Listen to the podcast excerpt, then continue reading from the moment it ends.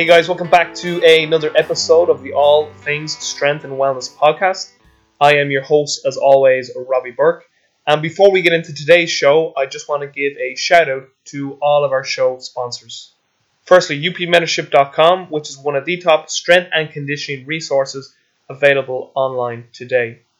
The Ultimate Performance Mentorship is 20 hours of top class online video strength and conditioning information available for instant access right at your fingertips.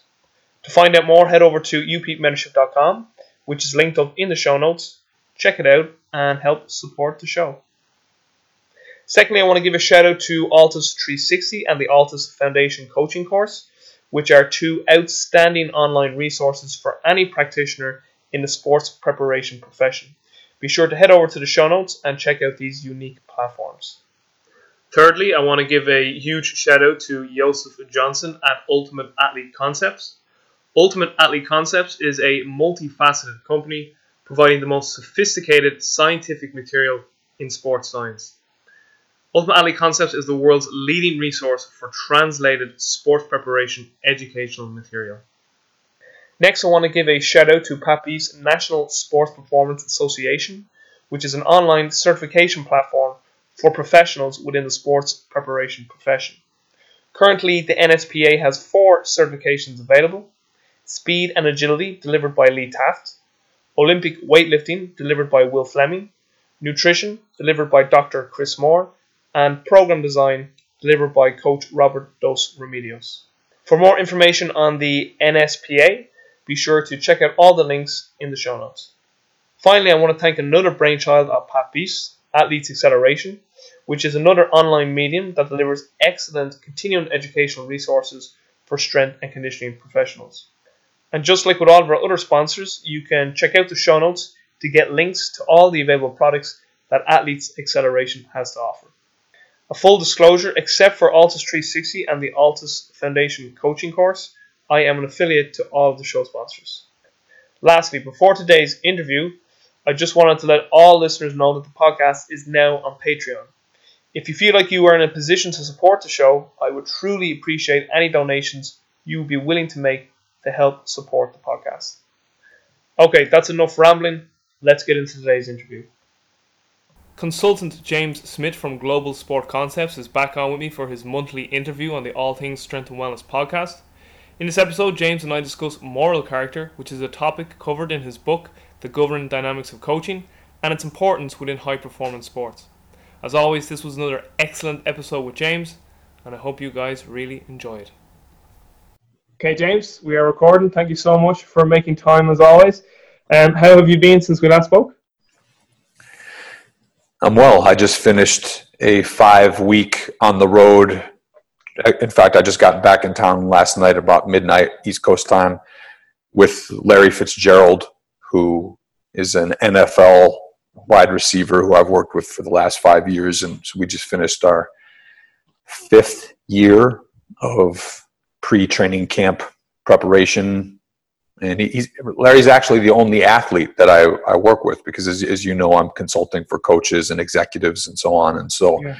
once, once once a year, I work with an athlete, and that's with Larry. And actually, Robbie, what, what will sort of segue us into what we'll be speaking about today is I, I'm always giving analogies from individuals who I interact with, whether it's on a business or personal basis, from outside of the sports community, and the speed at which these individuals who have no particular experience in the sports community assimilate the concept of the governing dynamics particularly the concept of the global load management, this analogy to complete coaching competency, the speed at which this is assimilated is so much faster and in my own personal experience utterly unanimous with respect to every individual I speak with. And so for those who follow American football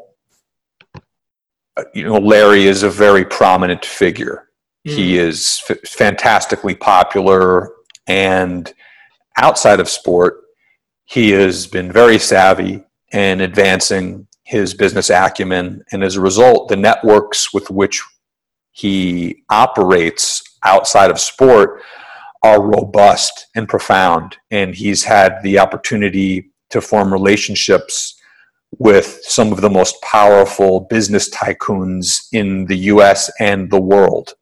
And as a result of the friendship that I have developed with Larry and all the traveling that I do with him for these five to six week periods, by proxy, I have had the opportunity to meet these individuals. And so I have another story to share once again of how not only rapidly the theory of the, of the competency of leadership is, a, is assimilated by these non sports people, but again, how it actually has long since already existed in these other domains, but not yet in sport. And so I'm not going to mention names.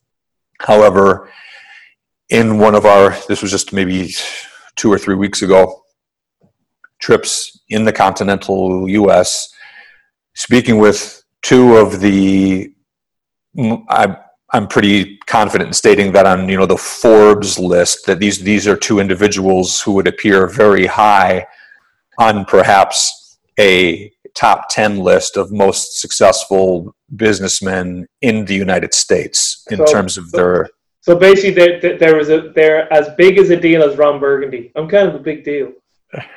That's correct. very, very, very, very wealthy individuals. And, and both of these individuals who I'm thinking of are in their 80th decade of life. So they've been around a long time. And one of them was asking me, you know, what do you do with Larry? And I explained, and I explained, well, I, I, I function with Larry as what my argument for a competent wide receivers coach would function for a wide receiver and in explaining more of that, I get into this discussion of what it means to be competent from beginning to end, leaving no void in subject matter knowledge. And so going from the cultural to the psychological all the way down to the nuances of mechanics, etc. And I, I said, so sake for sake of example, because these individuals, as you can imagine, all almost uni- universally have private chefs. And I, I really enjoy using the cooking example of the executive chef that knows how to do everything, even though they don't do everything anymore because they're supervising other specialists who do the nuanced trades. Yet, what makes the executive chef different from the sport coach is that the analog of the executive chef in sport can just as easily handle all of the rehabilitation, all of the psychological interventions, all of the underpinning load programming, all of the mechanical evaluations, all of the cultural establishment, all of the things that we have these different specialists in sport for, yet in whom the head coach is not required and rarely does have an understanding of their trade crafts.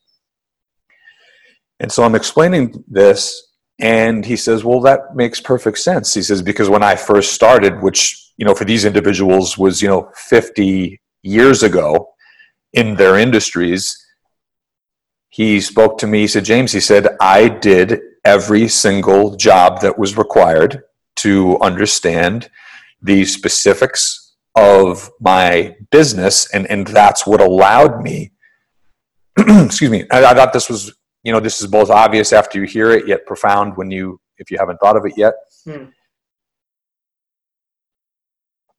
it, it's what allows for robust more robust relationships to exist from the standpoint of leadership with subordinates because you actually have a deep understanding of what they do. Yeah. And beyond that you're that much more of a competent leader from the standpoint of solving problems. And he even he gave an example of even how for years, you know, of, course, at, at this level of wealth, everyone has their own private jets that are capable of you know transoceanic travel. And he was explaining to me how his pilot was also the mechanic of his own airplane for, for the same reason that it's not it wasn't just a matter of knowing how to operate the airplane, but how to actually fix it if problems would arise. And so again, we have another example of, of just how this we one would be very, very hard pressed to isolate a head sport coach, particularly in the team and combat sport domains, who serves as a appropriate analog to any one of these number of other examples in which this concept of global load management exists in these other domains. And so this was the most recent one that I have to share with the listening audience as we will be discussing, you know, one of the substrates of these governing dynamics. Great stuff. Yeah, yeah. It reminds me that. Uh, I don't know. Was the? I don't think it was our last podcast, but in in one of the many podcasts we've done at this stage, where you asked, um, was it someone in IT? It was someone in a different domain, but you asked. Remember? Uh, I don't know. They, they were, I think they were in the sciences. But anyway, you'll you'll you'll correct me in a second. But uh, you asked them like, you know, how would you go about like uh, preparing someone for this sport and, and they say, well, first of all, I'd probably try and understand what the sport entails, like a needs analysis. And you were like, precisely. And you were like, see, this person gets it. Yes, he, he was a he was a Google that's computer that's, uh, science guy. Yes. All right, I just want to pull up that. Uh, here we go. All right, so topic for today: um, moral character, which uh, I just personally myself I just found you know intriguing to be honest. Um, on page uh, 47, obviously I'm not going to give away the whole book here, but uh, page 47 you have what's called the uh, pyramidal structure of professional success. Uh, at the foundation you have moral character, um, and then uh, on top of that is infrastructure, which is the individual's tradecraft, and then the apex then is psychological preparation. So the topic I, I put forward to you today was moral character, and just before I let you take the floor, um, the very next page, you speak about the foundation for long term success in so many professional endeavors, so not just with an athlete, is amplified by an individual's moral character. And then you have a list here that sort of um, you know, pertains to what it what what is within moral character. And I'll just name these, and then, as I said, you can take it away. So shows up on time, doesn't make the same mistake twice, is reliable, trustworthy, does what he she says they're going to do, and you only have to ask them uh, once. Sees work through to its completion, finishes what they start. Integrity does it the right way, regardless of who's watching, and then finally, all or nothing. If they do something, they put 100% into the task. So, uh, and as well, you kind of have a summary here saying that you know moral qualities um, are the ones that the employer would want in any of their employees, and that the employee would want in their leadership. So it's, it works both ways. Um, noble qualities as they are, however, there is in no way uh, they, they in no way state anything about one's profession because an individual in possession of robust moral character is a viable candidate for any profession. So, uh, moral character, take it away, sir.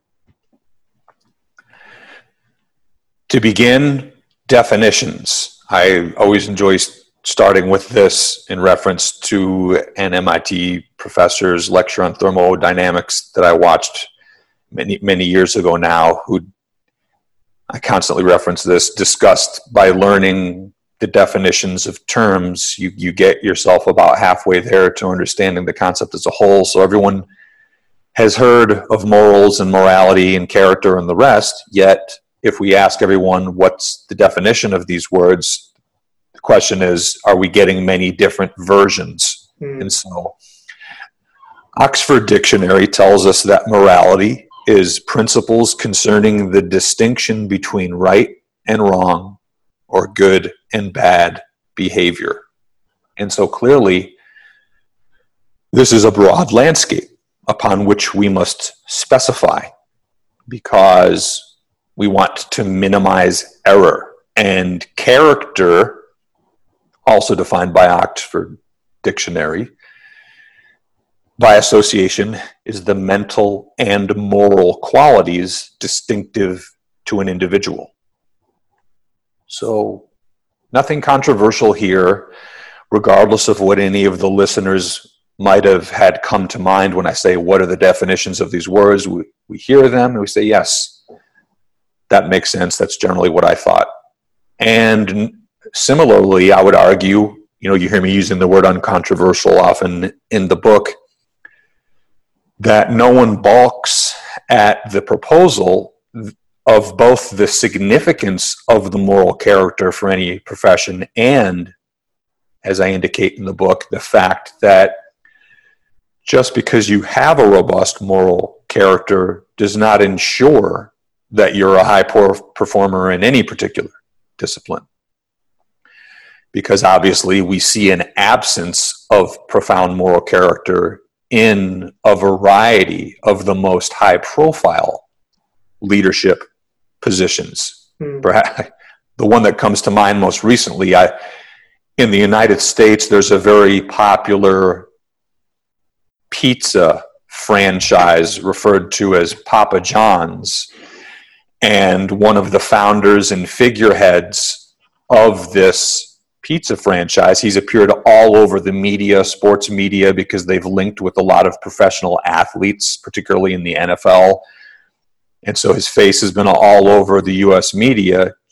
Just within the past couple weeks has stepped down because of what we can frame here an absence of moral character. In his case he made racial comments that were derogatory in some sort of a board meeting in which complaints were filed and ultimately led to his demise. And so here's an ex- just another one of the myriad examples of leadership, in this case, multiple eight, nine figure wealth leadership of a major, in this case, US company, utterly absent of moral character because one who is in possession of a robust moral character is certainly not a racist, and then beyond that, does not make racial claims amongst stakeholders. And so it, it, spans the spectrum on upon which everyone is placed with respect to their hierarchical role. And what I expound upon in the governing dynamics of coaching is while it may be clear enough that this particular attribute is utterly relevant, even though it's not required, it's relevant, and in my argument, should be required and I think that's uncontroversial. For any position, any level, there must be an understanding in place of how to contribute to its development. And this brings us to what is currently a popular subject matter for discussion amongst individuals who, according to the brilliant mathematician and managing director of Thiel Capital, Eric Weinstein, he's termed the intellectual dark web. And people who are enthusiasts of Sam Harris and Jordan Peterson and Dave Rubin and Ben Shapiro and Bret Weinstein and his brother Eric Weinstein, who I just mentioned, will be familiar with this terminology. And as it regards moral character, there's, a, as I stated, a, a hotly discussed subject matter, which is sort of split down the line between the crowds of neuroscientist Sam Harris and clinical psychologist Jordan Peterson, in, which the, the differences of viewpoint in how morality is developed and whether or not it traces back to religious or monotheistic narratives and archetypes, which is the case made by Dr. Peterson, whereas with Dr. Harris, the, the argument is that we can arrive at these same outcomes, psycho-intellectual, behavioral, sort of, I'm, I'm, I'm encapsulating these under morality through reason and and not relying upon religious narratives and archetypes as much of the the western world was is influenced by the judeo-christian underpinnings the argument that we can achieve a sense of morality without these historical references is substantiated on the basis of what we know about reason and rationality. And this is something that's currently hotly debated, and there's certainly a, a strong argument to be made from both sides. As to the discussion of how are we contributing to the development of morality in the organizational system, sport being one of them, I think it's important to you know pick pick your philosophy. Where is this going to where is it going to come from? Because this is an aspect of the cultural bedrock, and we've discussed previously how culture is the bedrock. A- absolutely no thought or behavior arises without cultural influence. And the argument that I make in the book is there is no problem, no matter how specific or acute that might arise in a sports organization or any other that is unattached from cultural significance. We, we can always trace back the origin of this problem to a cultural flaw. And for that reason, I think it's important to hit upon again what culture actually is, because it too often gets reduced to the subject matter of our discussion here. It, too often gets reduced only to morals or ethics, which in fact are only aspects of what more broadly consists of as culture. And so, what is culture? What does it mean? And this is another one where I would challenge listeners to square what they think it means because it's probably something much closer to what I said. Well, it's, you know, what's the culture of your sports organization? What you're probably going to get is some answer localized to morals. The types of statements that look good on a t shirt or on a poster in the halls of the building or the locker room.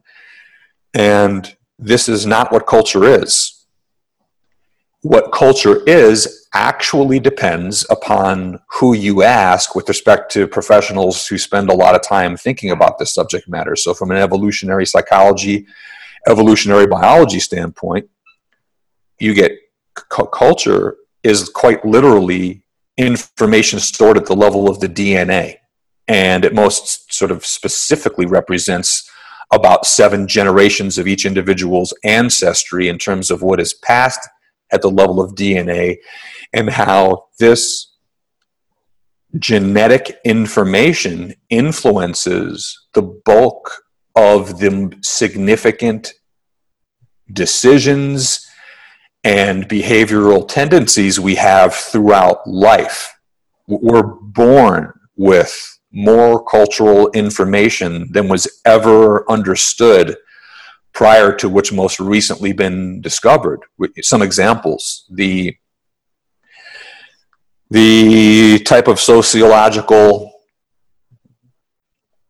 groups, societal groups, political groups, tendencies to subscribe to religious beliefs, and more are all influenced by cultural information that we are born with, separate from epigenetic influence. We're actually born with this information, which of course is nuanced with the environmental epigenetic set of exposures and experiences. From a different perspective, we get, you know, physicist David Deutsch and others have described culture as these, uh, it's a set of ideas that influences all thought and behavior. And if we look the definition of culture up in Oxford Dictionary, we get the collective of human intellectual achievement, the arts, the aesthetics, and the collective of human intellectual achievement. So, in any case, now most recently, Robbie, one of the NFL teams that I consult for, I had a, a long discussion with the general manager and the defensive coordinator. And I was explaining this to both of them. And, you know, time and time again, it, it's always new information because this is just not part of the process of be being whether it's educated, mentored, or however the process exists into achieving these positions in sport or otherwise. So whether we look at it from the evolutionary biological psychological standpoint whether we look at it from the space of the set of ideas that influences all thought all behavior or oxford dictionary we get something much different than what most individuals in sport would answer to the question what is your team's culture? And this is important because the space of possibilities that exists to establish, let's just for the sake of our discussion, we'll refer to it as the set of ideas that influences all thinking and behavior is vast. And therefore, understanding how at the local level the set of cultural influences that impacts the thinking and behavior of all humans is varied. Yes, we have the profound genetic implications upon which, however, enters the life experience. And this is the thing that is highly variable. So we've got the familial unit, whether that's guardians, whether that's biological parents, whoever, siblings, peer groups. What evolutionary psychology has shown us is that pre adolescent peer groups are more influential on the developing psychobehavioral qualities than the actual family unit. This is something that was new. It was previously thought that the family unit was the most profound, you know, epigenetic influence on behavioral psychology. Turns out that pre-adolescent peer groups are even more influential. Hmm. And this just speaks towards the variability. So now let's say you're a sport coach and we, we have to specify at, at what level. So almost, you, if I just speak towards my experience, almost the totality of my consulting exists at the professional or international level. And so we're dealing with chronologically older individuals who have that much more epigenetic cultural influences by the time you're interacting with them. Along with that, however, is a greater probability of a higher level of intellectual aptitude sim- simply as a result of having that much more broad based set of cultural experiences, which is why theoretically you encounter individuals with the most wisdom who are in their later years of life. Now, we distinguish this, of course, because this could easily fall into the parochial misconception that experience equates to knowledge, which is not the case, and we've we've we've talked about that enough that it should be clear to the listeners. That horse is well dead. Yes, it is. Yes, it is, and we we know that knowledge does not, in fact, derive from sense impression, as the empiricists would advocate. That it only results from what is criticized and conjectured, and so the longer you are alive, the greater amount of opportunity you have to criticize, the greater the opportunity you have to conjecture what the existing consensus understanding is, and that combined with experience, because another misconception from this the standpoint if I'm steel manning those who would criticize me is that what I'm not stating is that there is no utility to experience, not at all, simply that it does not relate to knowledge creation or gain in the way that most people think it does. It's the experiences themselves that must be criticized. And so, this is the value of the experience. Yes, experience has an extraordinary value if it is criticized effectively in order to assimilate what is derivable from those criticisms of those experiences. And so the longer you live, the more opportunity you have. So by no means is it a guarantee, but it certainly is a, an opportunity.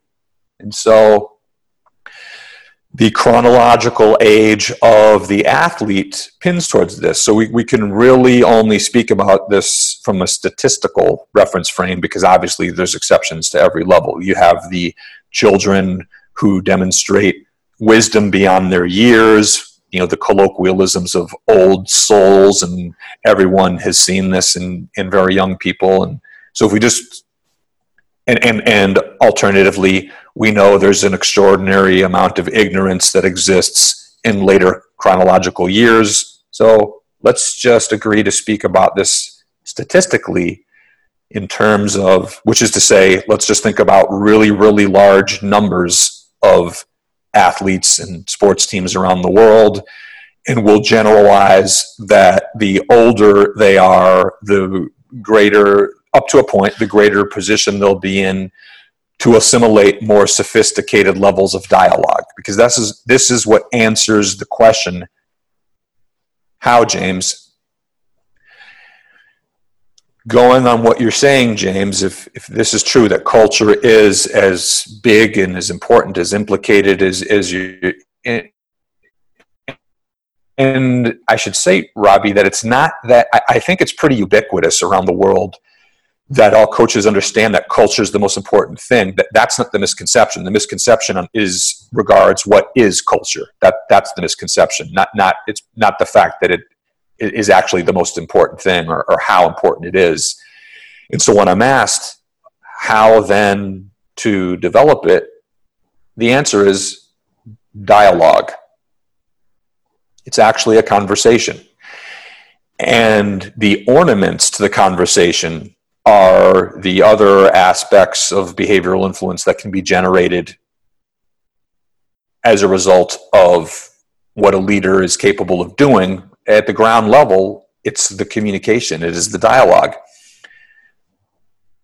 And what we're what we're doing here granted i'm doing a bit of lecturing is an example of this. It's an example of the the type of interaction that is necessary to cast light upon the objective truth of these claims.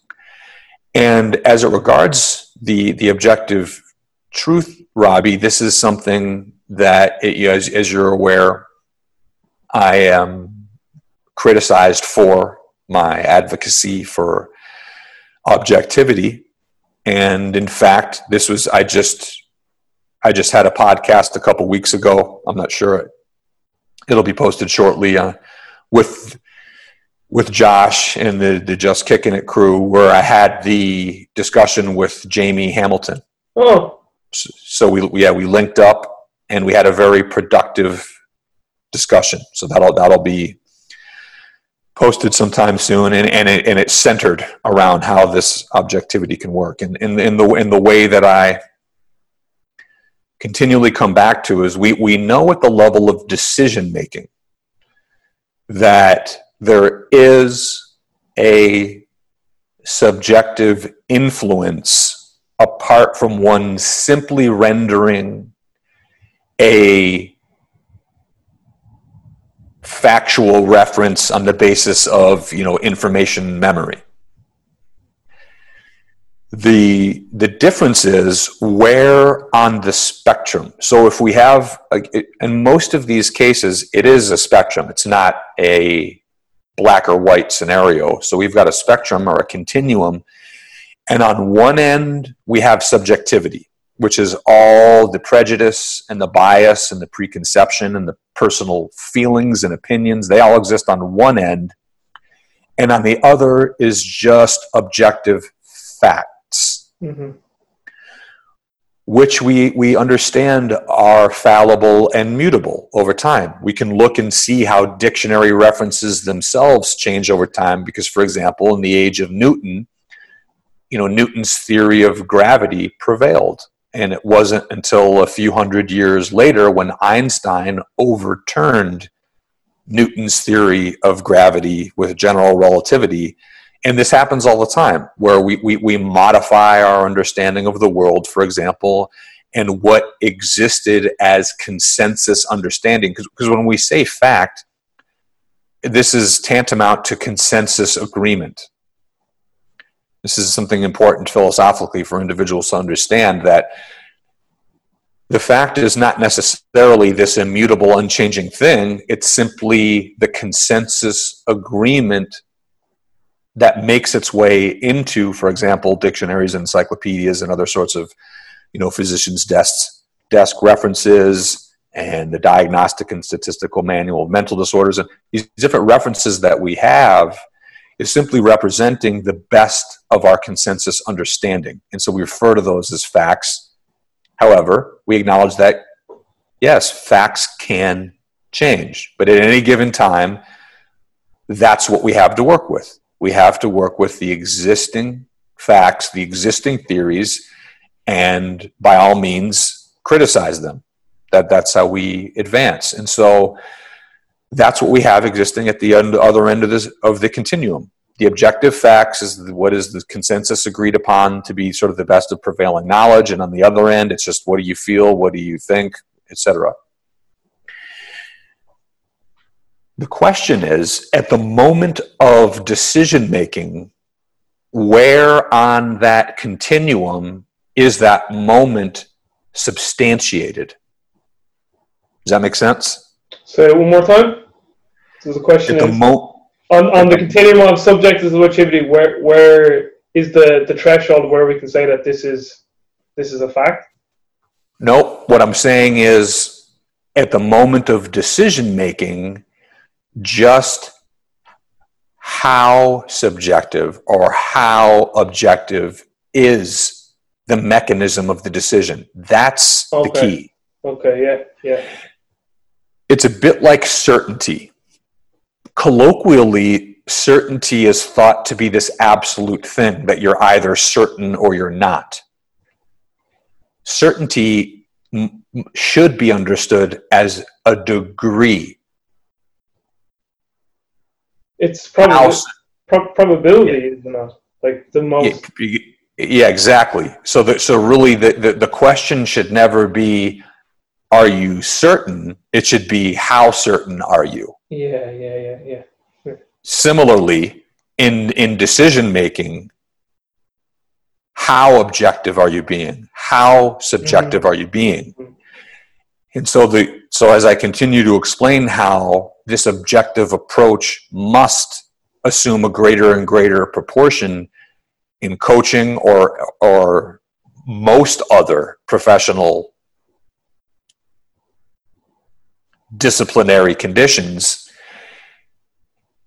is based upon the more objective references one amasses. So the greater the objective understand, which is to say, the, the greater the education mm-hmm. and in an objective reference frame. You know, what do we know regarding the governing dynamics? Which scientific philosophical disciplines deal with culture psychology, analysis, intellect, technique, tactics, sensory motor, neurophysiological, biodynamics, biomechanics, bioenergetics, mm-hmm, mm-hmm.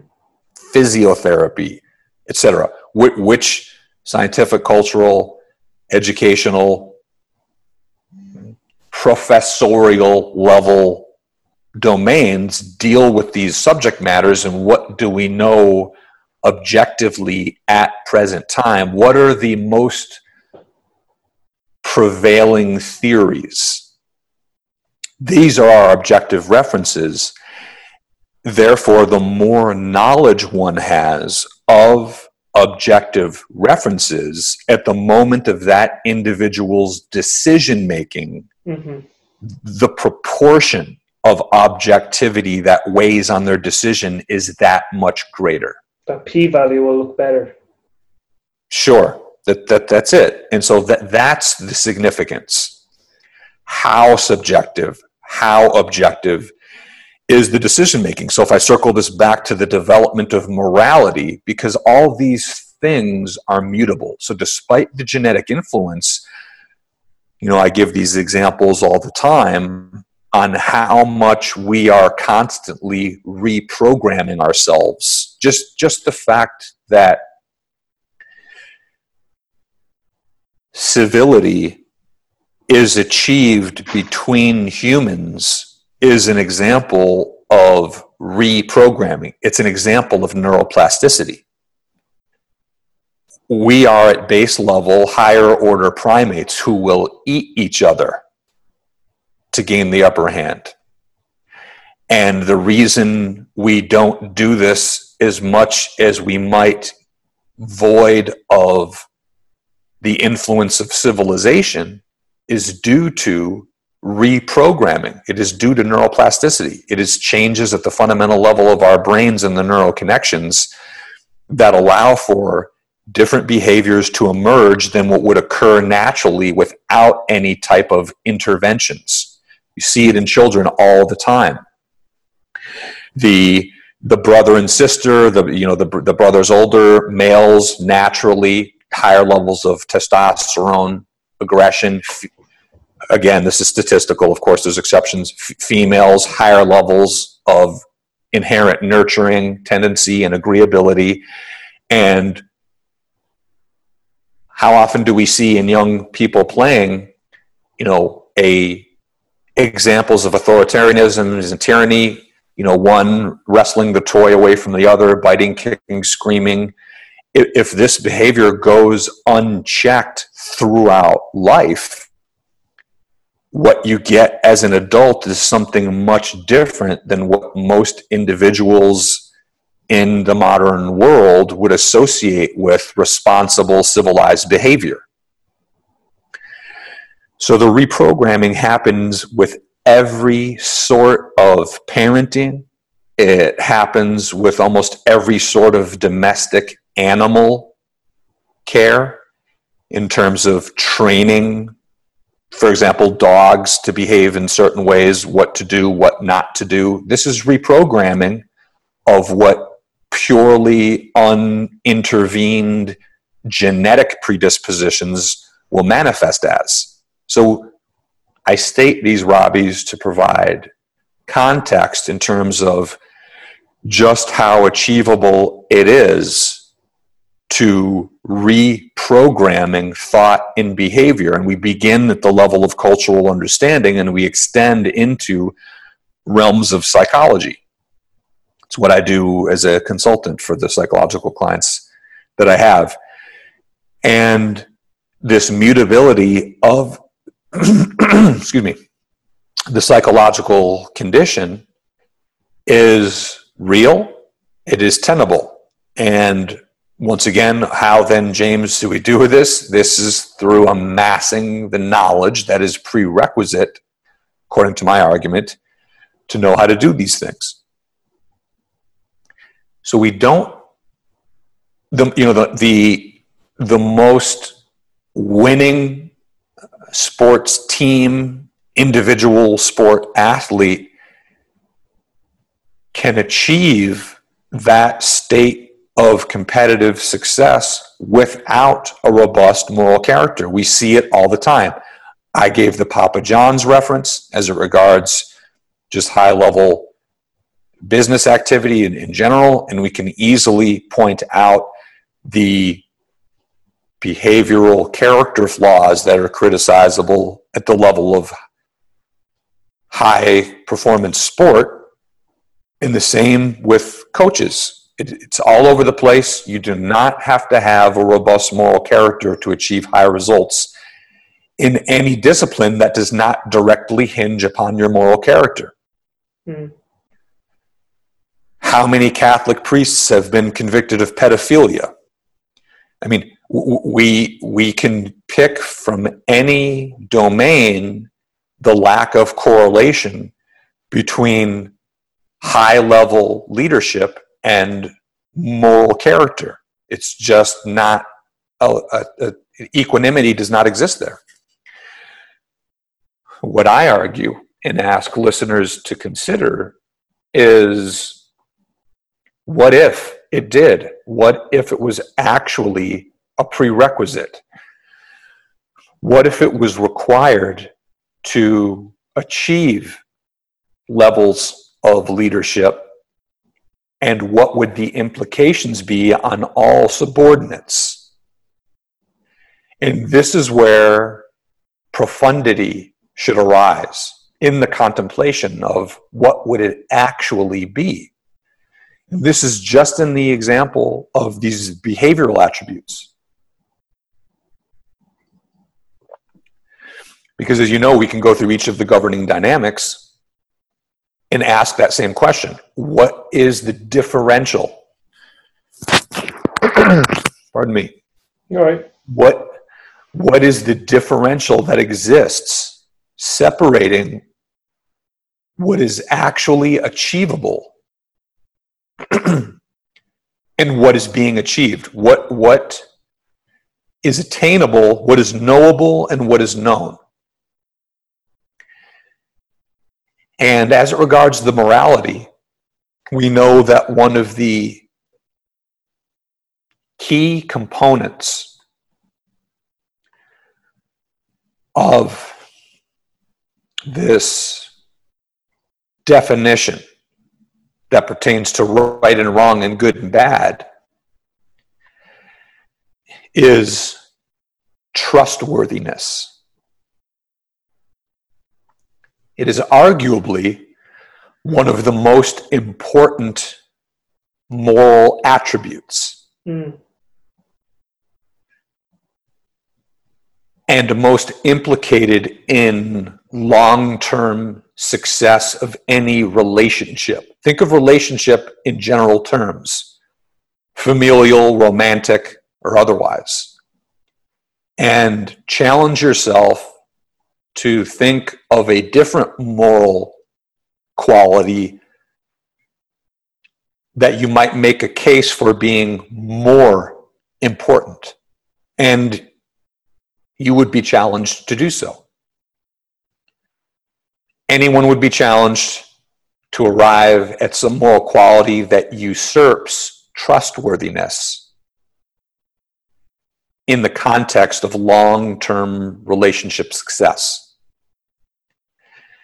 and the relationship that exists between coaches and staff and specialists and athletes and any one of those levels is heavily predicated upon trust. Now, I've already established these things can work and they can work well from the standpoint of winning without trustworthiness. It happens all the time. That's not the point.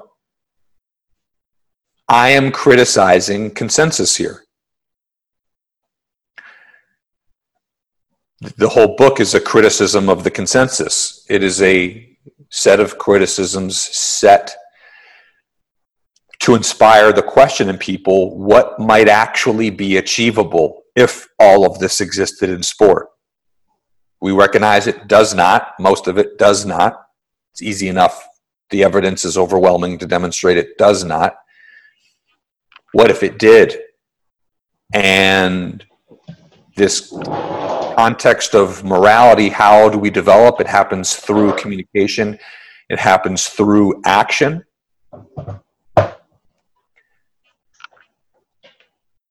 Through the dialogues that serve to inspire the type of contemplation and thinking that is necessary to reprogram oneself, the behavioral influences and then and then and then what if this is achieved? And what if a profound level of trust is established between all participants to the extent that is exceeds what is currently understood? Because again we, we can look we can analyze and we can describe all over the place how organizations achieve isolated levels of success. For example you know third corner earnings in business and number of championships won in sport and we, we can isolate on specific metrics and see how they are achievable in spite of all these dysfunctions. The that's not the question. The question is what will be attainable if all these dysfunctions turn into high performing functions. So, as it regards the morality, the knowledge that underpins cultural establishment is the prerequisite, and the knowledge that underpins the type of communication, the type of dialogue, the type of interventions that influence thought and behavior must be instantiated if the result is to be attained. And that just keeps bringing us back to what I describe in the book. Yeah, it's just the the well. There's one or two things in my mind. You, you still haven't read the book *Sapiens* yet, have you, by Harari? I'm, I'm familiar with it. I have not read it. It's just uh, it's funny. Like in that book, like you know, he talks about like human rights and how like he's like if you really think about it, they don't actually exist.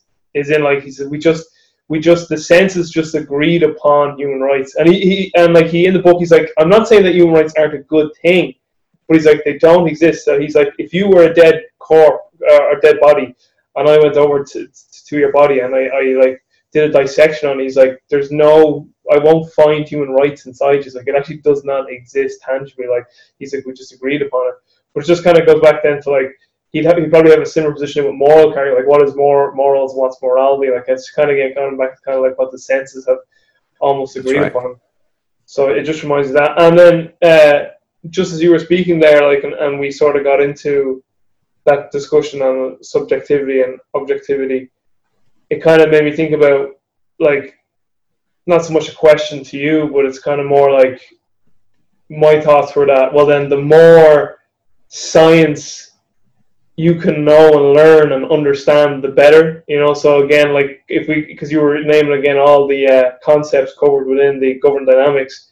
And i mean if we strip that back to first principles you know okay you you know i love you're saying you, you said uh, movement to sport is what like maths is to physics so if we took movement and we strip that back you know so biomechanics really goes back into like physics and then physics goes back to maths and if you're looking more more globally then at the universe and life, it's kind of like right, you need to know biology, but to know biology, you need to know chemistry. But then to know chemistry, you get back to physics, and then to know physics, you need to know maths. It's kind of like the deeper you can, the deeper you can go with your knowledge in those objective realms, it will, it will seem to favor you, favor favor you more on that continuum of subjectivity and objectivity, and where are you when you're when you're trying to make those key decisions. But uh, it is interesting, all right, you know, this this, this continuum all right, of subjectivity, objectivity, and it's just I, I, I always find it fascinating because again, uh, and uh, we've had this discussion before, and you've addressed it, but no matter what, we never ever will be like 100% objective, and you've just addressed that, saying that really we should be saying we shouldn't be saying are you certain? It should be more like, you know, are you certain that this is the most probable outcome?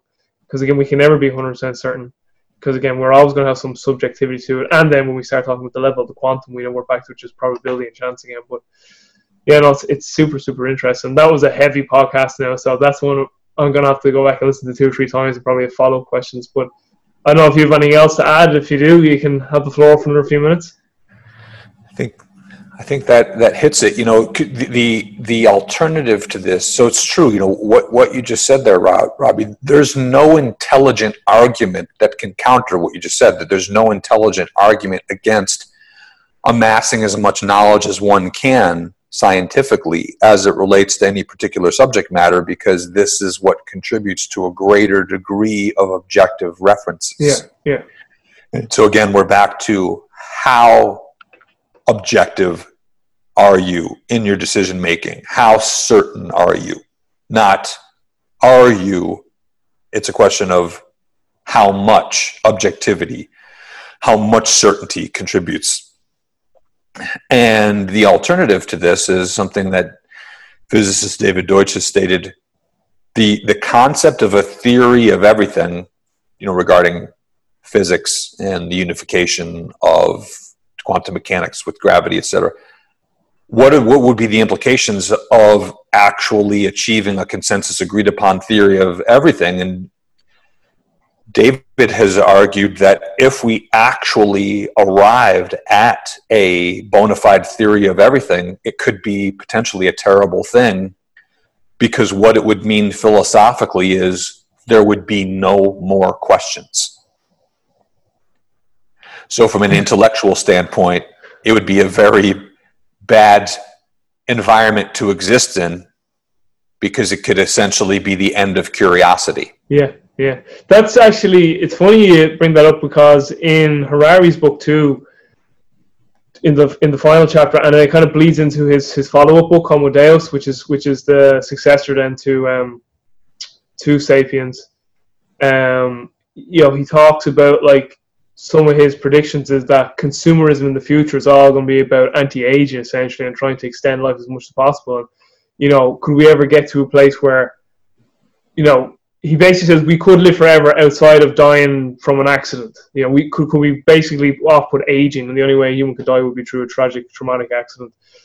And uh, the one question that immediately popped in my head was that surely, if you could live forever, that would destroy creativity and innovation because there'd be no constraint put on you. Like that's usually what drives most people. Is like, fuck it, I could be gone tomorrow, so I better get the finger out and get going on my passion here. You know, whereas you're like, ah, I have the rest of life here I would agree that the you know finite nature of individual time that will be alive is definitely a motivating factor. However, from a broader based perspective, that in the the the concept of being immortal would in no way con- constrain the the acquisition of knowledge and the furthering of problem solving. Because as I just indicated, short of arriving at a consensus agreed mm-hmm. upon theory of everything there's you know if if Galileo and Newton and going back even farther and, and Anaximander and Pythagoras if these individuals were still alive they would still be